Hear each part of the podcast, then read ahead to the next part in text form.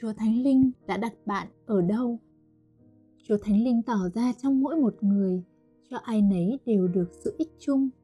Cô Rinh Tô nhất chương 12 câu 7 Ngày thời khắc bạn được tái sinh là bạn nhận được Chúa Thánh Linh. Chúa Thánh Linh là một quà tặng. Chúa không cho bạn một điều gì đó, Ngài ban cho bạn chính Ngài. Chúa Thánh Linh là Thiên Chúa. Khi Ngài sống sự sống của Ngài qua bạn, bạn được Thiên Chúa toàn năng ngự trong lòng bạn, thực thi những mục đích của Ngài. Thánh Linh sẽ biểu hiện chính Ngài qua đời sống của bạn, không phải cho sự tốt lành của bạn mà thôi, nhưng vì lợi ích của những người xung quanh bạn nữa. Thánh Linh sẽ dẫn đưa bạn vào một thân thể hội thánh, nơi đó Ngài có thể chăm sóc mỗi một người trong thân thể đó qua bạn. Cô Rinh Tô nhất chương 12 câu 18 Chúa không thêm bạn vào một thân thể hội thánh chỉ để làm một người quan sát Thánh Linh trao một sứ mạng cho bạn trong thân thể đó và Ngài sẽ trang bị bạn bằng sự hiện diện của Ngài cho công việc này.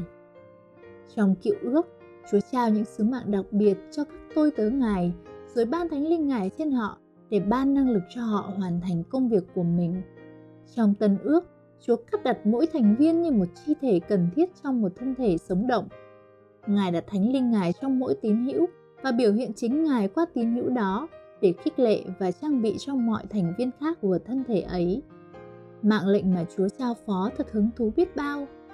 Ngày nay, Chúa Thánh Linh trang bị cho các tín hữu bởi vì Ngài trao cho mỗi tôi tớ của Ngài một nhiệm vụ. Sự hiện diện của Chúa Thánh Linh trong đời sống bạn có ích lợi thế nào cho những người xung quanh bạn? Chúa đã trang bị cho bạn điều chính xác cần thiết để gây dựng thân thể mà Ngài đã đặt bạn vào. Nếu bạn để cho Chúa Thánh Linh tự do hành động trong bạn thì kết quả là những người khác sẽ được phước.